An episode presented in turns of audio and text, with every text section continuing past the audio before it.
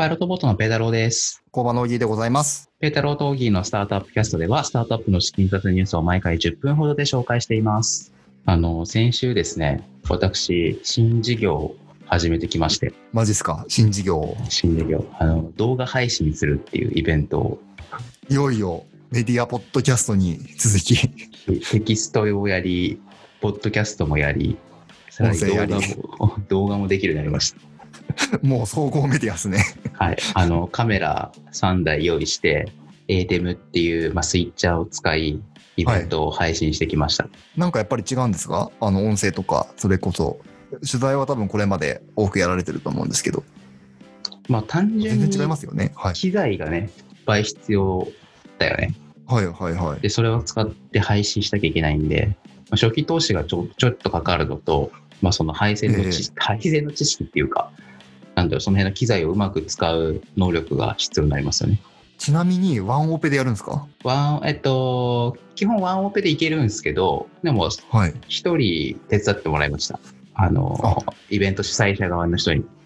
すごいですね。ちなみに司会とかでも入ってるんですか？もしかして。あ司会はね、さすがにやってない。さすがに機材、機材周り、配信周りの。そうですね。いや、まあ、理屈の上はできるんだけど、できますけど、そうですね。はい、あの、配信してる自分の姿を配信するみたいになっちゃいました、なっちゃいますからね。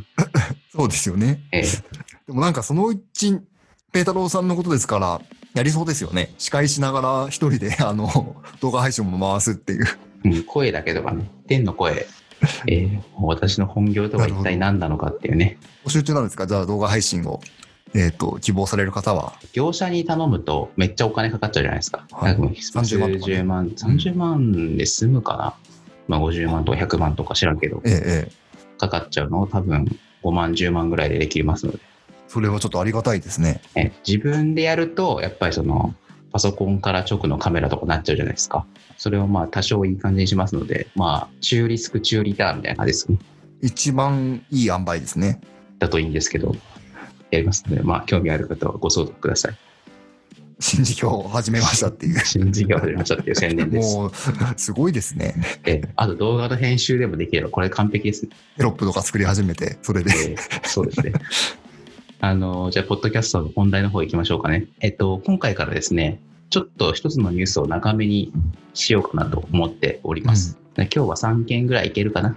じゃあ1件目いきます。えー東大発スタートアップの株式会社センスプラウトが資金調達しましたと。まあ、資金調達というか、ネドっていう機関があるんですけど、国の機関、国立研究法人新エネルギー産業総合開発機構っていうのがあるんですけど、まあ、そこに採択されて、まあ、資金調達というか支援金みたいな感じなのかな？助成金が出たっていう感じらしいです。で、このセンスプラウトっていうのは、冠水、まあ、水まきですね。水まきのアルゴリズムを実装した遠隔自動冠水制御システムの開発販売ということで、まあ、多分、まあ、ざっくり言うと IoT 冠水システムだと思うんですけど、農業系の話ですかね。まあ、農業といえばオギーですよ。そうですよ。これすごいんですよね。あのー冠水ってまあ要は水をやるっていうことなんですけれども、えーあのあ農作物にとって水ってまあ命みたいなもんですよ。あのはい人間でいう食料みたいなもんなので、えっ、ええと、あげないといけないんですが、まあうちの実家でもよかったんですけれど、えっと、伸びすぎてもいけないんですね。例えば、トマトを栽培してたとするじゃないですか。で、水をたくさんあげれば、適切にあげれば、どんどんぐんぐん成長しちゃうんですけれどうん、そうすると、えっと、トマトの出荷時期が全部一緒になったりするんですよね。そそうすると、物が売れなかったりするんですよ。市場価格が下がっちゃって。はいはいはい。なので、ちょっと水をやらなくって成長させないみたいな。あ水でコントロールするんだ。そうなんですよ。そういう技とかあったりするので、で、それはなんかあの、市場を見ながらなんかあの、経験則に基づいて、で、死なない程度に上げたり上げなかったりっていうのをするので。まあこれが遠隔で作業できるのであれば、あのーちょっと今は水やめとこうとか、そういうのがね、あの、自動でできるとすごく面白いんじゃないのかな。はははは。でこの女性が何かっていうと、まあ、手動で水やりするのと、このアルゴリズムで水やりするので、その状況の比較をするらしいですよ。はいはいはい。実証実験みたいな感じですかね。なるほど。いやー、面白いですね。うんでも経験則でしか水やりしなかったので。そうだよね。でも水まきってそんな経験則って言ってもさ、一回失敗したらさ、まあなんか次試せるの1年後でしょのでね、まあ、もちろんそんなに、この A 区画は早く水や、まあ、いっぱい水やって、B 区画は水やんないでみたいなことできるかもしれないけどさ、まあ、こういうのでね、自動化されてきたらね、ちょっと来年からトマトを作ってみようみたいなのやりやすくなるからいいですよね。確かに。失敗なるべくしなくなりますもんね。はい、そうですね。じゃあ次行きましょう。介護ワークシェアリング、カイスケが1億円の資金調達。介護ワークシェアリング。介護資格証っていうのがあるらしいんですけど、まあ、それを認証して、まあ、お仕事探して、で、働き始めたら勤怠管理したりとか、ワーカーの評価したりとか、で、給料もちろん払ったりもらったりっていう、まあ、一連の流れがあると思うんですけど、それを全部この買い付け上でできるらしいらしいですね。介護業界では、プレスリリースによると、介護業界では今まで、その有資格者、介護の資格ある方のオンデマンド雇用っていうか、スポット雇用っていうか、っていうのがあんまできてなかったらしいんですよ。でそれをこれできるようになると。なので、あの、例えが適切、あのこの時期適切じゃないんですけど、キッズラインの介護版ですね。はいはいはいはいはい。そういうことですね。ええちょっと、ちょっと今、キッズラインさん、あれね、炎上中なんであれなんですけど。まあでも資格が必要な職業ですもんね。そうだよね。でも全員が資格を持ってるわけじゃないんだよね。知らんけど。例えばそこのスポット需要っていうところが特化してる話になるんですね。うん、副業とかでも書いてますもんね。でも確かに副業で介護ってあんまりイメージないですよね。どうなんだろう。でも、なんか副業ってちょっと余った時間でやるみたいなイメージもあるじゃないですか。はい。9時から6時頃までは普通に働いて、じゃあ7時から9時までやろうみたいな。うん。でも介護っていうとね、なんかある程度まとまった時間があるようなイメージあるんで、どうなんですか例えば、はいはい、どうぞどうぞ。なんか、あの、土日とかに働ける人っていそうじゃないですか、副業で。でも、介護の人って、あの、多分シフト制になってるので、基本は土日も関係なく働かれてるので、そういう意味では、副業の人が増えてきたら、どうしてもこの日、資金お願いしますみたいな時に、いいのかもしれないですよね。可能性としては。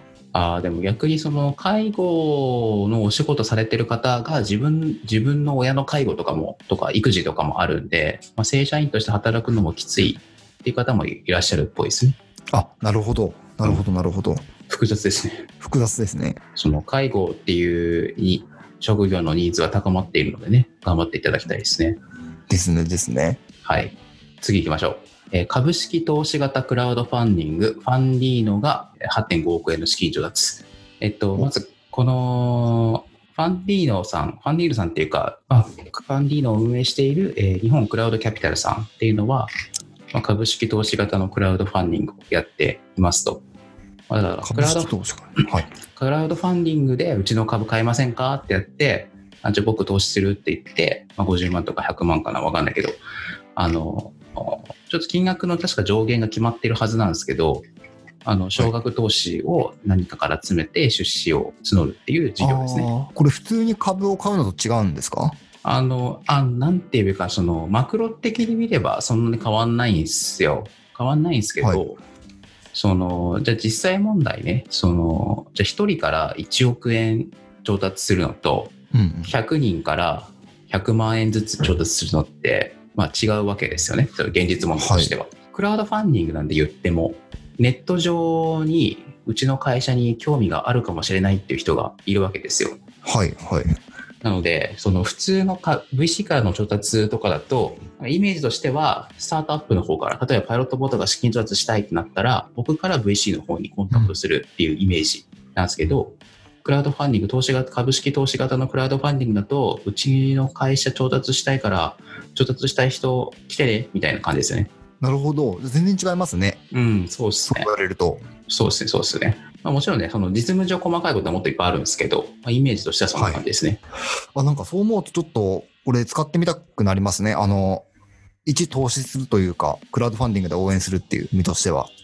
そうですね。会社っていうのは。はい。で、まあ、これだと、まあ、これは法律上の話ですけど、50万とか100万とか忘れましたけど、あの、投資できる金額決まってるんで、まあ、リスクもほどほどなっていって、で、あとは、株式投資型クラウドファンディングって、まあ、上場会社もできるような気がしますけど、それよりは、あの、はい、未上場のベンチャー企業がやるものなので、あの、未上場の株式に投資する選択肢ができるっていうのもありますね。あ、面白いですね。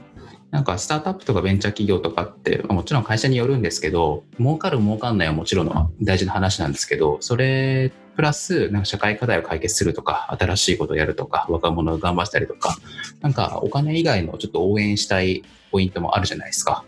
ありますね。今まではそういう手段がなかったんですけど、株式型のクラファンだったらそういうのもできるんで、まあ、興味ある方多いんじゃないですかね。もうすでにこれ登録はできるっぽいですもんね。